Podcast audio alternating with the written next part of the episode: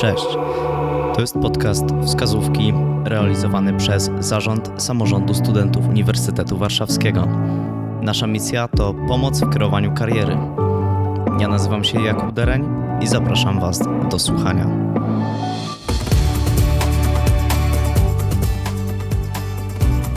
Cześć, witam Was w kolejnym odcinku. Dzisiaj e, muszę powiedzieć na samym początku, że nie będzie to odcinek dla wszystkich, ponieważ zgodnie z ustawą o trzeźwości nieletni nie powinni tego słuchać, natomiast zapraszamy, zapraszamy i młodszych, i starszych, bo, bo to będzie ciekawa rozmowa. I w zasadzie mógłbym ją zacząć pewnie tak. Daniel, polej mi. Zgadzasz się czy nie? Y, zgadzam się z tym, co powiedziałeś. Ustawa jest tak skonstruowana, że nie, nie należy promować żadnej marki alkoholowej i tym też oczywiście się nie będziemy zajmowali w ogóle. Oczywiście. Natomiast y, projekt, y, ten, którym się teraz zajmuję, bardzo mocno kręci się wokół sprzedaży napojów różnych, głównie alkoholowych. Mhm. Natomiast są też inne napoje, które, które się dozuje podobnie jak alkohol, na przykład kombucha, które zyskują na popularności coraz bardziej i z pewnością te napoje też będziemy serwowali. Jasne. Więc jeszcze raz, e, żeby jasno to padło, dzisiaj moim gościem jest Daniel Wieczorek, który jest założycielem i w zasadzie współwłaścicielem e, startupu Polejmi. E, Daniel, mm, może kilka słów o sobie. Fajnie by było, gdybyś powiedział na początek i jakby przedstawił swoją tak osobę po prostu, kim teraz jesteś, co teraz dokładnie robisz. Kim teraz jestem? Aktualnie jestem e, współzałożycielem i e, CEO właśnie startupu Polejmi. Generalnie jestem e, inżynierem, inżynierem RD. Zajmowałem się wcześniej projektowaniem części samochodowych. Jestem trochę naukowcem, studiowałem też fizykę. Takie tematy techniczne, technologiczne są mi bardzo bliskie. Lubię takie rzeczy bardzo i cieszę się, że nadarzyła się taka okazja, że mogę e, tę, tę, tę pasję wdrożyć i zajmować się tym na co dzień i to w dodatku jeszcze totalnie po, po swojemu. Mhm. Jasne, właśnie chciałbym przejść do edukacji, bo y, to jest mega ciekawa rzecz. Ty, jak czytałem, po pierwsze studiowałeś na Uniwersytecie Wrocławskim, e, tak. fizyka eksperymentalna, zgadza się?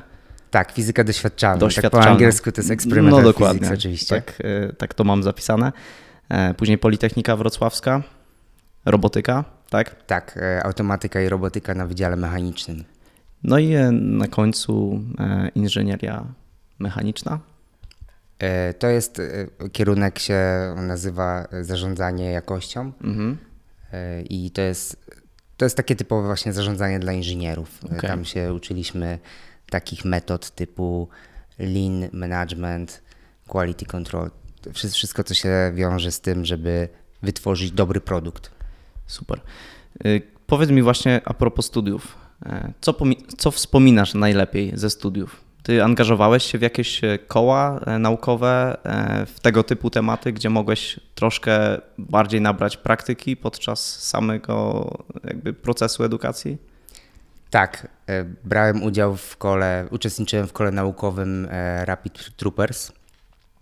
Koło zajmowało się szybkimi metodami prototypowania w tamtych czasach były w zasadzie tylko trzy ośrodki w Polsce, które zajmowały się e, drukiem 3D. Dzisiaj to się nazywa druk 3D, to jest fachowo, to są metody przyrostowe, metody wytwarzania przyrostowego.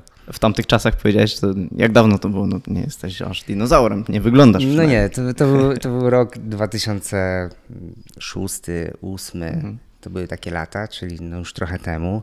Dzisiaj te technologie są szalenie popularne. W zasadzie większość e, pasjonatów albo ludzi, którzy się tym zajmują, mają dostęp do takich drukarek, które są na biurkach. Wtedy nie do końca. Wtedy startowały takie projekty typu RepRap za pomocą właśnie studentów. E, studenci próbowali po swojemu się organizować, żeby ułatwić sobie dostęp do takich technologii. Okej, okay, przejdźmy e, teraz już do samego startupu, do samej inicjatywy. Macie y, świetną po prostu myśl umieszczoną y, na, na, na, samym początku strony i w ogóle jak się poznaliśmy, to, to mnie też jakoś to wzięło, bo macie napisane Let machines do the work, So people can do human stuff. E, Zgadza. Rozwiń to proszę i dla tych, którzy, którzy też e, nie, nie, nie wiedzą, e, może co, co dokładnie chcecie robić, co chcecie wnieść, jaką wartość. Jaką wartość wnosimy? Dla y, ludzi, dla konsumentów y, wnosimy tak zwany czasofan, czyli to jest y, czas przyjemnie spędzony. Jesteśmy grupą ludzi, nasz zespół tworzy grupa pasjonatów, osób bardzo kreatywnych, które, które mają e, awersję, że tak powiem, do takich prostych czynności mechanicznych, do wykonywania powtarzalnych prac, takich rzeczy, które po prostu męczą umysł. Dużo jest takich e, zawodów, które się opierają na tym, że ludzie wykonują powtarzalne czynności. Ja sam pracowałem na liniach produkcyjnych, e, jak zaczynałem e, zaraz po studiach, wiem z czym to się wiąże, wiem jak wygląda praca w nocy na linii produkcyjnej, e, gdzie czas cyklu wynosi 15 sekund i wykonujesz te same czynności. To jest to, to dla mnie to było wręcz uwłaczające, bo to jest e, e, takie bardzo otępiające zadanie. I e, nas czterech założycieli, którzy na co dzień jesteśmy inżynierami, którzy zajmujemy się taką właśnie pracą kreatywną, stwierdziliśmy, że znaleźliśmy problem na rynku, który należy właśnie rozwiązać w ten sposób, sposób automatyzujący, w sposób e, zrobotyzowany. I po prostu przystąpiliśmy do tego. No kiedy właśnie, e, kiedy to się wydarzyło, e, kiedy wy to wydarzyliście, jeśli tak można powiedzieć, no bo ktoś musiał być pomysłodawcą. Tak. Pomysłodawcą jest jeden z moich wspólników, Dawid. Dawid jest właścicielem trzech lokali gastronomicznych we Wrocławiu. Pozdrawiamy Dawida, Pozdrawiamy Dawida. porze lunchowej. Tak. E, Dawid ma, e, zna bardzo dobrze branżę i on wie od kuchni, widzi jak wygląda praca na barze. Stanął przed takim problemem e, w godzinach szczytu, gdy jest tak zwana tabaka, kiedy się w kolejce stoi dłużej niż się siedzi w lokalu. Dawid próbował optymalizować procesy. I doszedł do, pewnego, do pewnych granic fizycznych. No, nie, nie włożysz więcej ludzi za bar, nie da się e, więcej e, zasobów skumulować na ograniczonej przestrzeni. Są pewne fizyczne granice. I e, właśnie trzy lata temu z drugim moim wspólnikiem, którego również pozdrawiamy, z Kamilem, Oczywiście. Na beach barze udali się do, do baru i byli bardzo zdenerwowani, bo czekali tam dosyć długo, zamiast spędzać ten czas ze znajomymi, e, oni spędzali go w kolejce i stwierdzili, że tak nie może być. No to trzeba, to, to powinny robić maszyny. Te proste rzeczy, powtarzalne powinny robić maszyny po to, żeby ludzie mogli spędzać czas ze sobą w sposób kreatywny. Mhm. No ja, ja w pełni rozumiem ten problem, bo miałem okazję pracować e, w gastronomii i wiem, że, e, że to jest po prostu czasem nie do przeskoczenia. Tym bardziej, że wiele osób po prostu boi się e, takich rozwiązań albo mówią, że no nie i koniec, prawda? I dalej robią po prostu w nieskończoność te same rzeczy, powtarzalne właśnie. Czyli co? Czyli e, tak jak powiedziałeś, no więcej ludzi na bar się nie włoży. Czyli wy chcecie całkiem tych ludzi zastąpić? Od, od, tego, od tego zaczęliśmy, że więcej e, ludzi za bar się nie włoży, są pewne granice, natomiast to było jeszcze przed lockdownami. Mhm. Natomiast teraz sytuacja się zmieniła bardzo. Po lockdownach bardzo dużo osób się e, z branży gastronomicznej po prostu przebranżowiło i ta branża w tym momencie cierpi na poważne niedobory zasobowe. E, Natomiast idąc dalej, e, dalsze trendy pokazują, że będzie coraz gorzej. Teraz wyszła taka książka 2050, która tam właśnie autor mówi o tym tak zwanym tak zwany grey market. To znaczy, że ostatnie pokolenie produktywne to jesteśmy my, a po nas już będzie coraz mniej. Będzie duży jakby niż demograficzny ludzi, którzy są gotowi pracować fizycznie. I w, w tym roku y, tytułowym tej książki taka robotyzacja to już nie będzie tylko wybór, tylko to będzie konieczność. Po prostu będzie brakowało rąk do pracy na każdym kroku. No i po to wy jesteście.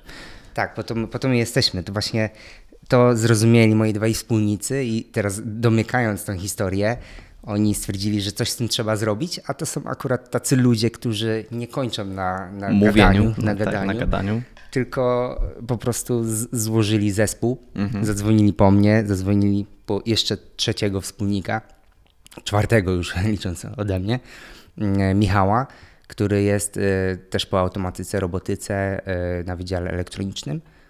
Y, Kamil jest y, architektą oprogramowania, świetnie się zna na, na programowaniu, Y, a Dawid, ten z branży, z branży gastronomicznej, świetnie się zna na chłodnictwie różnego rodzaju cieczy. No i my w sumie razem stanowimy taki zespół, który pokrywa kompetencyjnie taki obszar pozwalający na zbudowanie robota. A kto się zajmuje pozyskiwaniem klientów, albo inaczej, przekonywaniem ich? Bo to jest mega ciężkie zadanie, moim zdaniem. To było mega ciężkie zadanie przed lockdownami. Po lockdownach to już nie jest wcale takie trudne. Ludzie, jak widzą e, filmiki na Instagramie, to myślą sobie, kurczę, chcę to, potrzebuję tego. U mnie w lokalu też jest ten problem i ta maszyna rozwiązuje mój palący problem.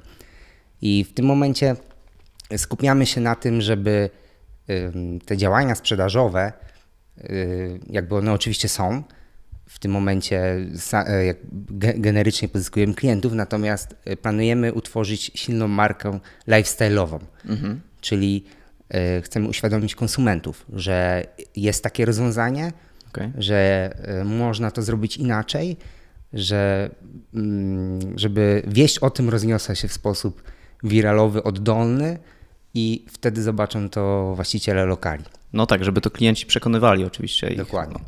Okej, mówiliście nawet o takich miejscach, e, ja pamiętam jak rozmawialiśmy ostatnio, e, robot friendly, prawda? Na czym to polega? Em, tak.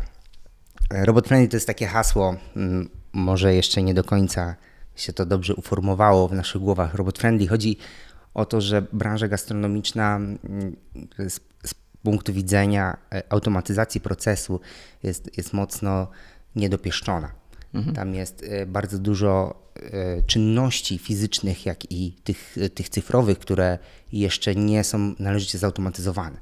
Tam jest bardzo duże pole do, do popisu, jeżeli chodzi o, o uporządkowanie. Ja, ja pochodzę z branży samochodowej i tak jak wcześniej powiedziałem, że pracowałem na liniach produkcyjnych. Branża samochodowa jest bardzo mocno rozwinięta, jeżeli chodzi o procesy produkcyjne. E, I można takie metody zaaplikować do branży gastronomicznej.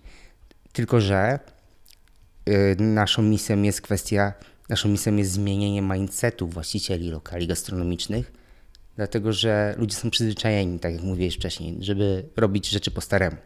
Skoro działa, to po co to zmieniać? Tylko potem się okazuje, że jednak nie działa i trzeba lokal zamknąć, bo, bo mm, nie było kim obsadzić zmiany i e, te przychody nie były te spodziewane. Właśnie, a y, jak duża jest oszczędność? Mm, To jest, to jest jedna rzecz, a druga, powiedz mi wasz główny produkt, bo wydaje mi się, że to jeszcze nie padło. Y, To jest po prostu robot, który robi napoje, prawda? Nalewa e, Tak. drinki lub piwo.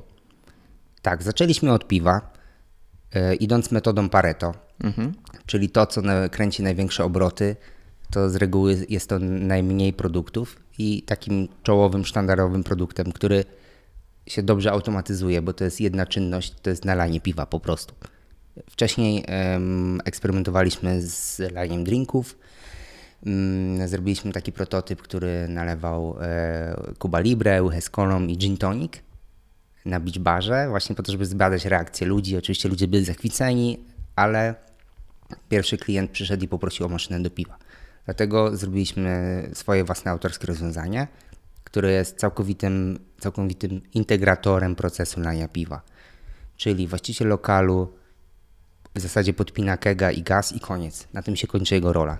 Ok, dokłada jeszcze e, papier do kasy fiskalnej, natomiast wszystko inne dzieje się samo.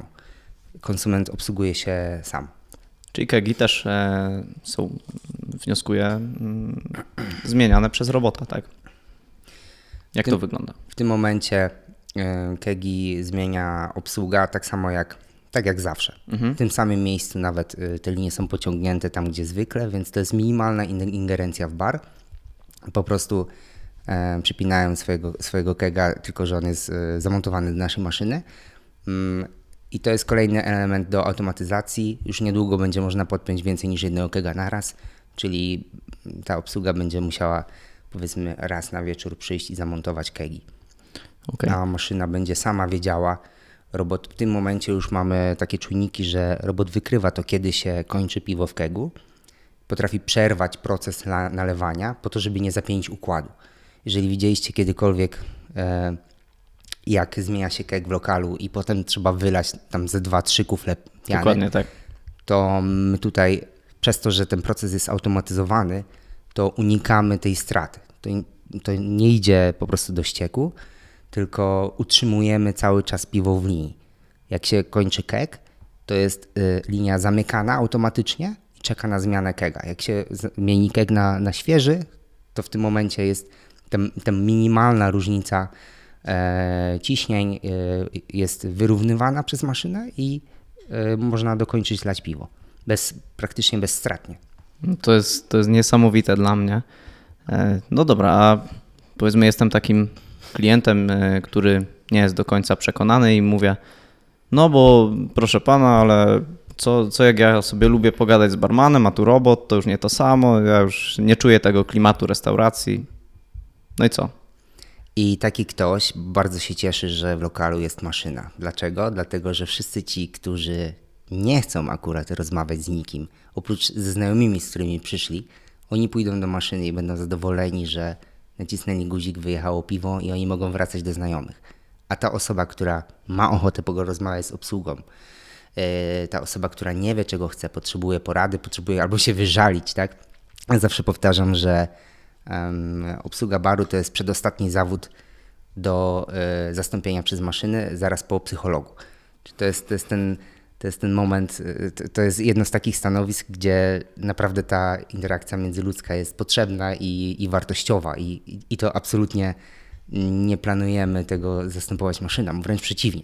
Dzięki temu, że te proste, podstawowe rzeczy delegujemy na robota, po to, żeby on e, zapierniczał, tak? Mhm. Dlatego ci ludzie mają dostęp, większy dostęp do tych fachowców, bo teraz rozmawiamy o o fachowcach, bo taki, takie, taki dobry, dobry barman albo barmanka to są. To, to są fachowcy, dokładnie. Ciężko jest znaleźć dobrego barmana.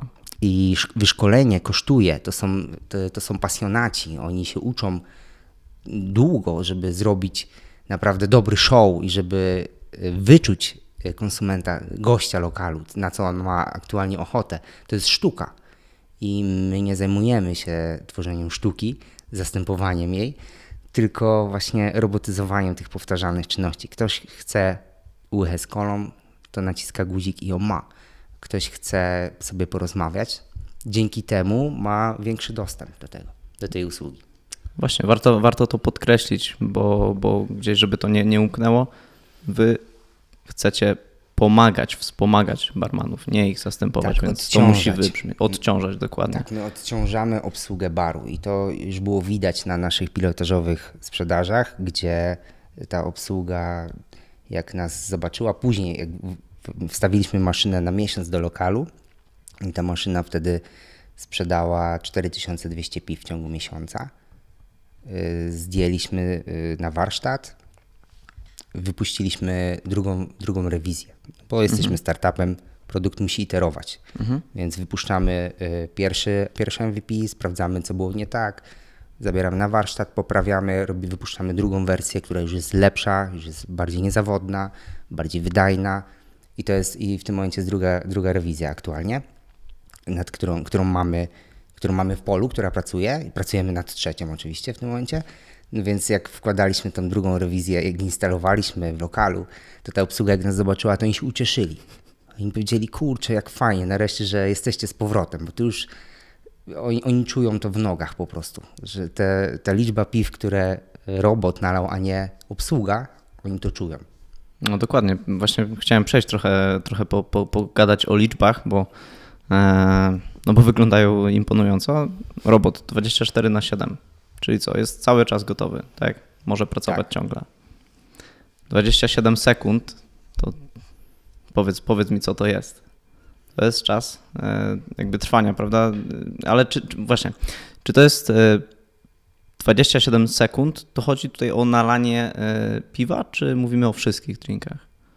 E, Teraz skupiamy się na piwie. To, Okej. jest, to jest na nalanie piwa, przy czym to jest sam ten proces techniczny. Okej. Do tego dochodzi jeszcze proces obsługi samej sprzedaży, na który my nie mamy wpływ na to, jak długo terminal łączy się e, No tak, z, tak, bo to nie jest serwerami.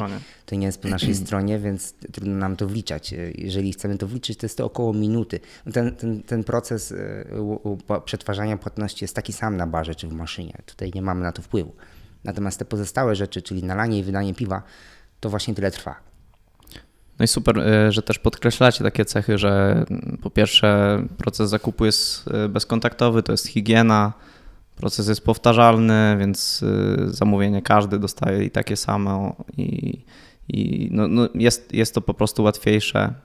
Mówiliśmy też o stratach, prawda? Tak, mamy pełną kontrolę nad procesem. Znamy temperaturę, ciśnienie, przepływ, ile w którym momencie e, się czego nalało. Kurde, ile to jest wo- roboty po prostu, Ile, ile wody, tak, dokładnie. żeby to wszystko policzyć. No. Ile, ile wody się zużyło, bo płuczemy kran po każdym nalaniu piwa, to są względy higieniczne.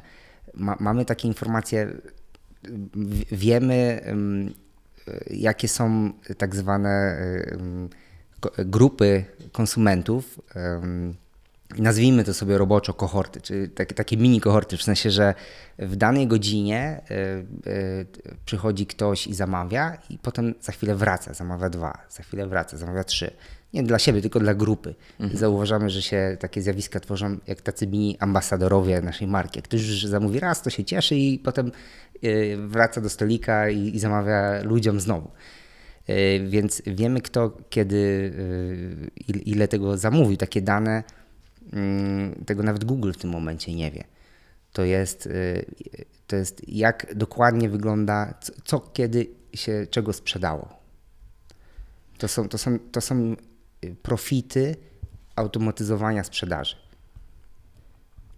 Dołączacie też do, do, do swojej jakby usługi mm, aplikację mobilną, prawda? Mhm. E, Jak ona funkcjonuje? E, W tym momencie ona jeszcze nie funkcjonuje. To jest e, kolejny krok dla nas.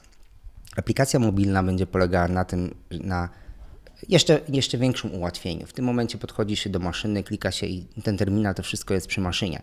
Natomiast w momencie, kiedy będzie aplikacja, to będzie można sobie po prostu podpiąć swój system płatności do aplikacji, czy zweryfikować się, maszyna będzie wiedziała, że, że, to, że to my kupujemy, że jesteśmy osobą pełnoletnią. E, I oprócz tego, na późniejszym etapie, gdy już będziemy mieli trochę większą skalę, będziemy mogli zasugerować, gdzie pójść. Będziemy mogli pokazać w czasie rzeczywistym, gdzie jest jakie oburzenie lokalu. I Super. teraz siedzą sobie korpolutki na Domaniewskiej w piątek o godzinie 14 i dostają pusza na telefon. Słuchajcie, jak pójdziecie tutaj w czterech, to macie piwo gratis, na przykład. To jest też e, duża pomoc, jeżeli chodzi o marketing dla właściciela lokalu. Takie, takie zachęcanie. Nie możemy wskazać, teraz lepiej pójść tutaj. Właśnie, bo wy chcecie oferować e, te roboty w, e, w takim e, modelu robot, robot as a service, prawda? Tak jest. Robot as a service. To się wzięło z hardware as a service, a jeszcze wcześniej software as a service.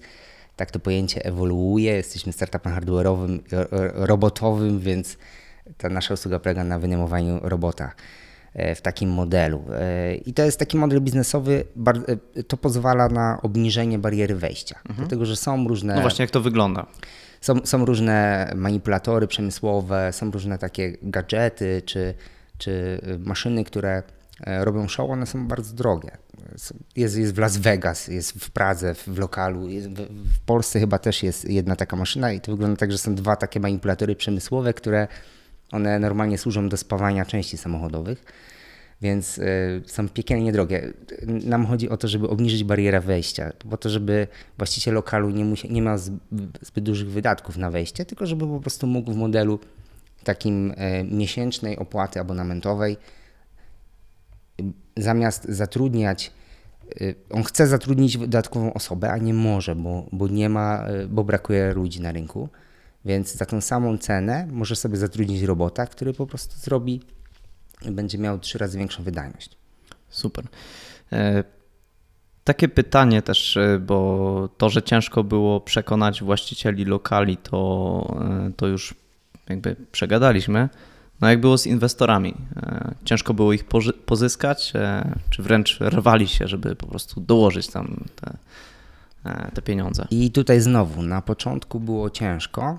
Na, jak, jest, jak startup jest na etapie pomysłu, wtedy jest najtrudniej bo wtedy możemy tylko opowiadać o tym, co się wydarzy, można sobie zrobić ładną prezentację, natomiast inwestorzy mają trudności, żeby, żeby, żeby potrzebują, e, potrzebują zweryfikować, czy to w ogóle ma sens. Mhm. No i my dostaliśmy takie pytanie, ale czy w ogóle ludzie będą chcieli pić z maszyny? Czy będą chcieli się dać obsługiwać przez robota? No, naprawdę, takie pytanie padło. No i tutaj nie może być odpowiedź, tak będą chcieli, bo my tak uważamy. Bo dla nas to jest oczywiste. To musi być poparte, prawda? To musi być poparte jakimiś faktami, liczbami. Ten inwestor, on też nie, nie mówi tego, bo tak naprawdę w to nie wierzy, tylko to jest challenge. On mhm. pokazuje. Sprawdzam. Nam, tak, sprawdzam.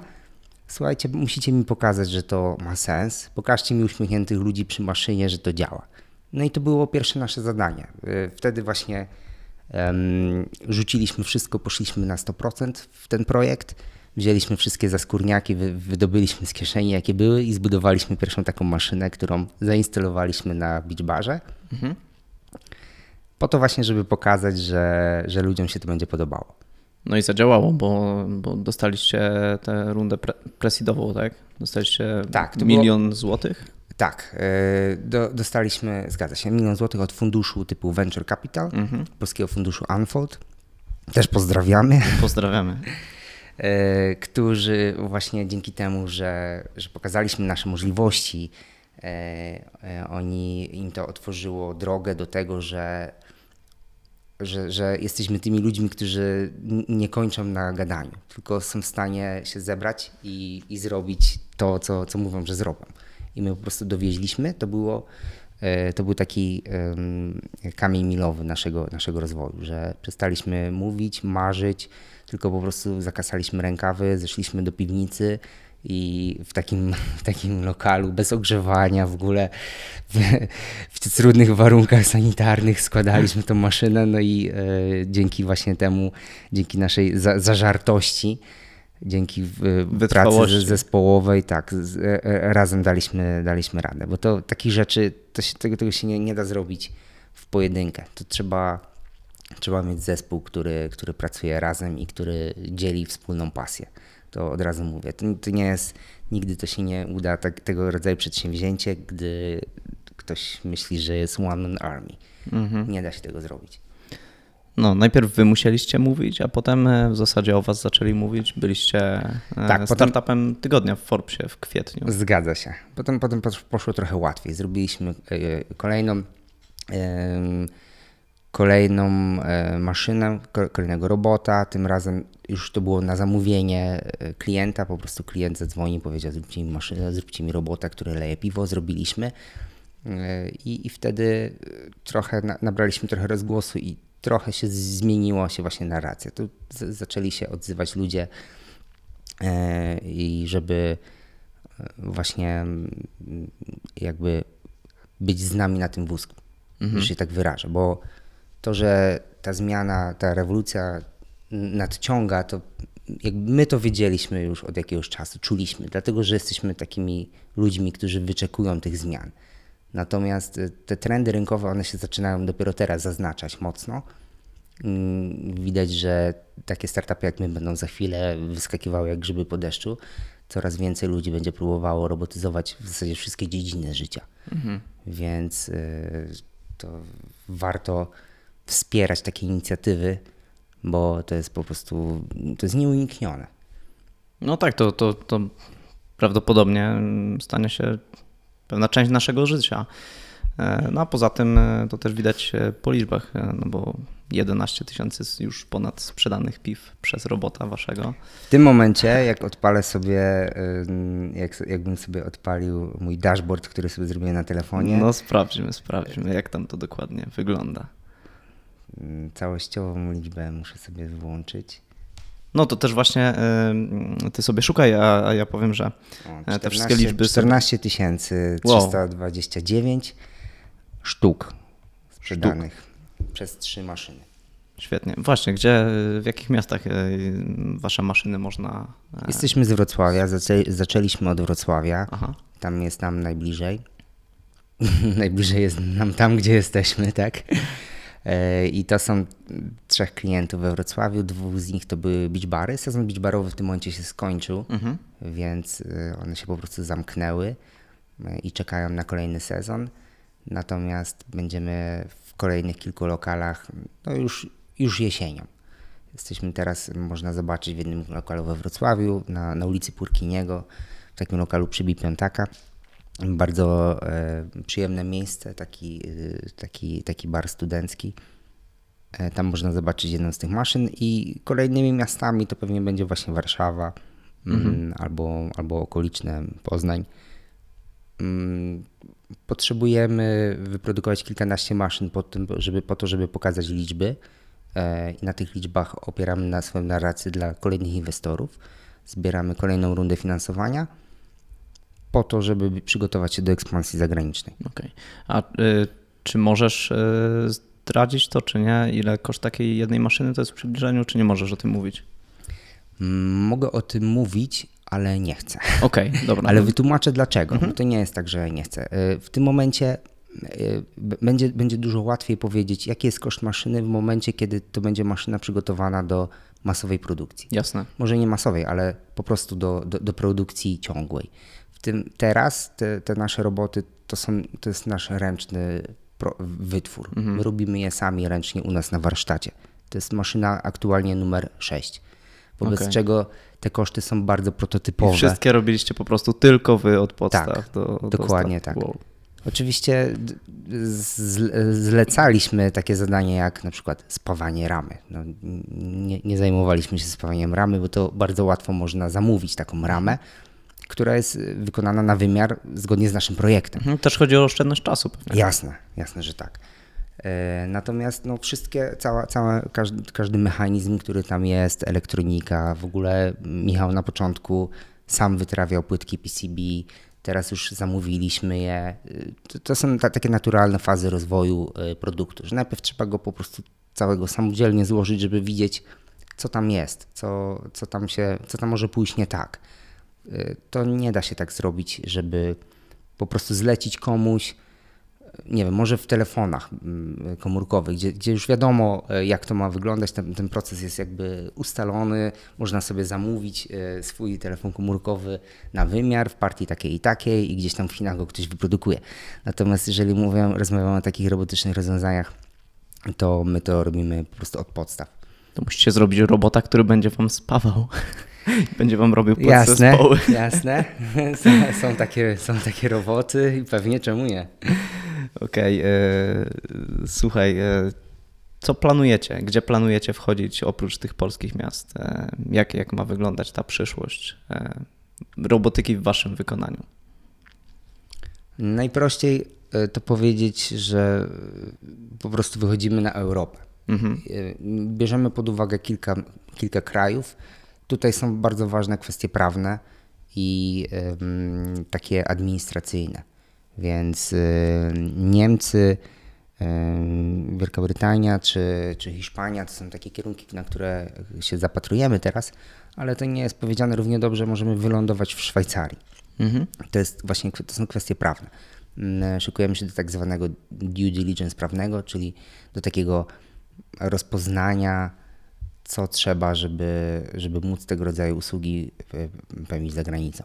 No chyba Bawaria to, to by był w ogóle region e, mlekiem i miodem Pewnie płynący tak. dla was. Patrzymy na Oktoberfest i No spróbujemy właśnie, się tam dostać i, e, i się pokazać. A w ogóle na meczach, gdyby to było po prostu super, super by to Wszelkiego, wyglądało wszelkiego rodzaju, tak, wszelkiego rodzaju takie masowe wydarzenia, to na pewno tego rodzaju rozwiązania się tam sprawdzą.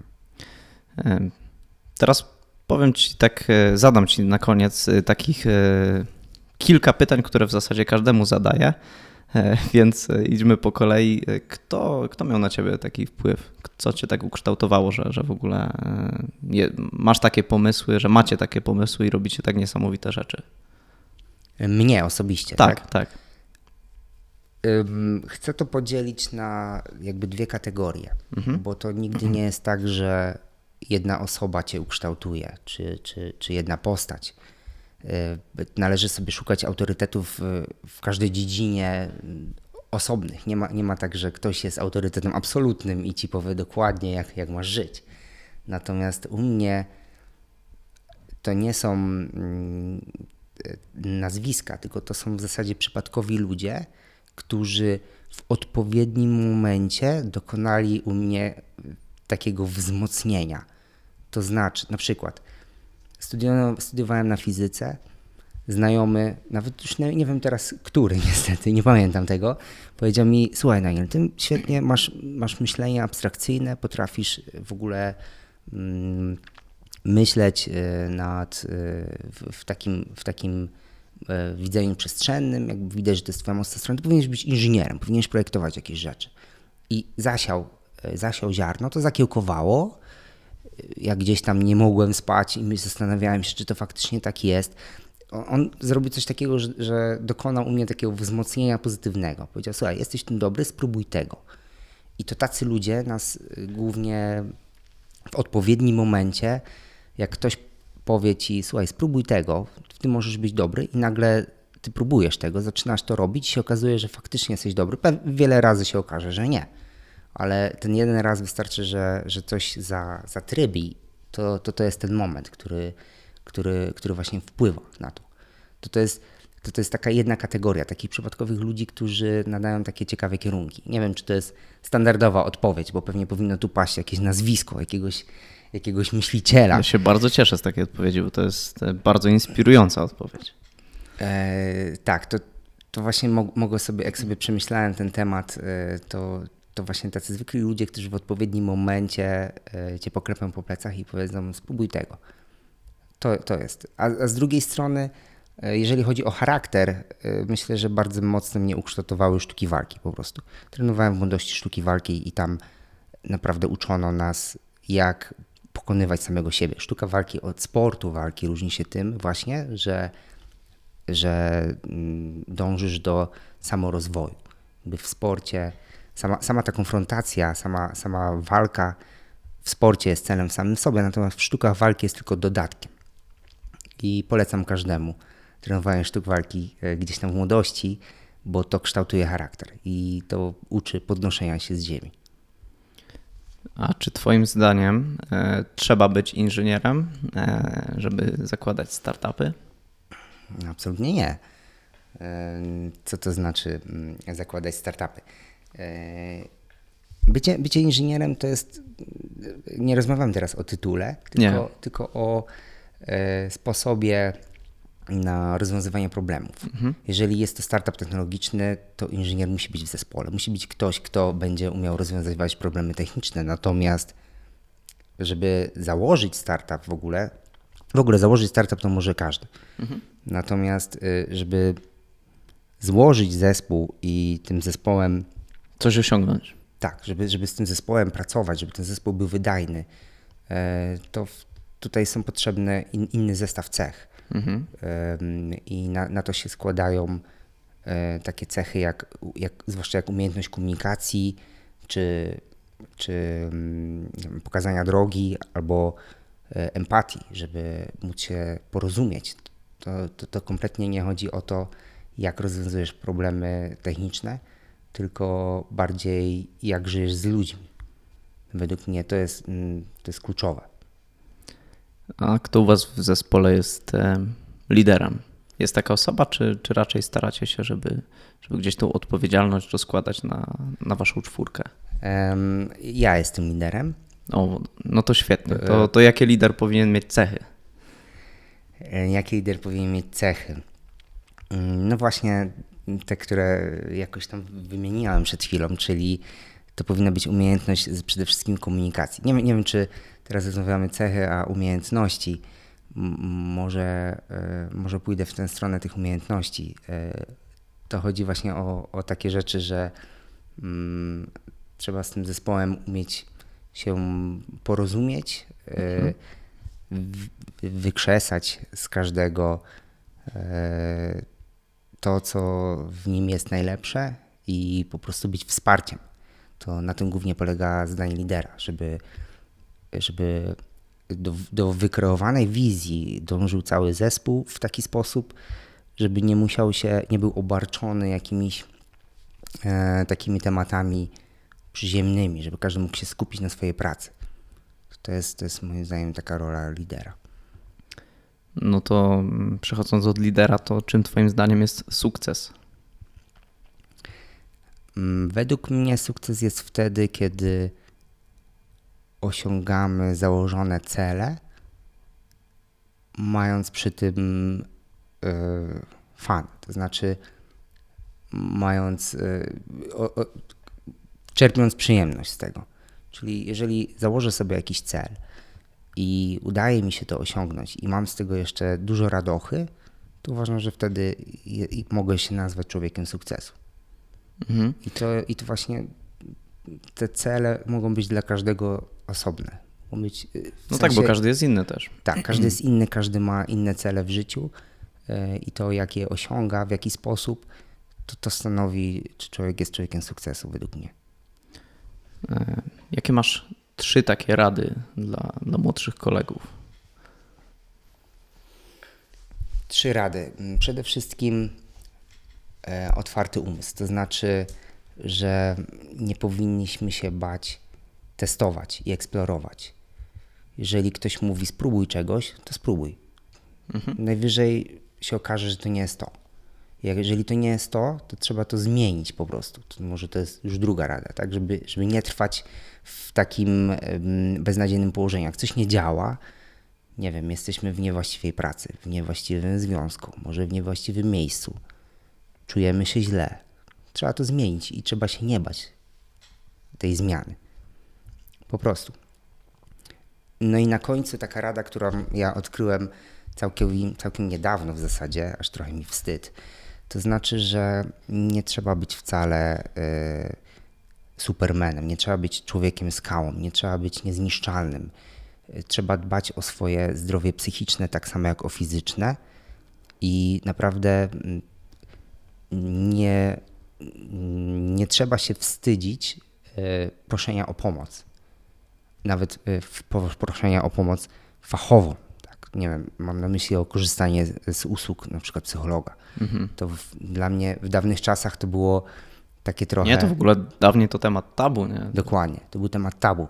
Dzisiaj wciąż jest, jest tym problem, że ludzie sobie myślą, że jeżeli proszę o pomoc, to znaczy, że coś ze mną nie tak. No, jak jestem chory, do Myślę, że są słabi po prostu, nie? A, tak. a, to jest po prostu ludzkie, nie? Właśnie. Y, bycie słabym jest ludzkie i jest ok. I to nie znaczy, że nie jest się człowiekiem sukcesu. To bym chciał przekazać, bo tego nie wiedziałem przez bardzo długo. I cieszę się, że, że, że udało mi się otworzyć umysł nie, nie, niedawno, całkiem niedawno, powiedzmy tam, nie wiem, 2-3 lata temu. Super, że takie coś wybrzmiało. Jaką książkę, może jakiś podcast albo audiobook e, polecasz? E, książkę, powiedzmy o książkach. Mhm. E, oprócz takich standardowych, standardowych, pewnie często pada na przykład Charles Duhigg, Siła nawyku, czy Pułapki myślenia Kahnemana. To są takie, takie sztandary. Natomiast ja bym mm, najpierw e, polecał przeczytać książkę Sukces w relacjach Aleksa Braszczewskiego. E, to jest książka, którą chciałbym bardzo przeczytać na studiach, bo tam jest dużo takich rzeczy, które dla niektórych mogą się wydawać podstawowe, natomiast e, w zależności od tego, kto z jakiego środowiska się wychodzi, to mogą być nowe rzeczy, a tam jest właśnie mowa o, o, o, relacjach, o tym, jak te relacje budować i jak żyć zdrowo w relacjach. Bardzo pomocna książka. Mm, I, a kolejną książką jest Mózg Incognito. Mm, to jest trochę książka dla geeków. Mi się bardzo spodobała, bo jest to podejście, tam jest taka teoria redukcjonizmu, mianowicie, że czujemy się w danym momencie w taki sposób, jaki, na jaki pozwala nasz skład hormonalny. To wszystko zależy od e, od procesów biochemicznych w naszym umyśle, w naszym krwiobiegu. To znaczy, jak zjem kostkę czekolady, to zaczynam się czuć trochę inaczej. Mhm. A co za tym idzie, chodzi mi o. Co, bardzo ważny wniosek jest taki, że mamy naprawdę realny wpływ na to, jak się czujemy. I jesteśmy w stanie e, o to zadbać też.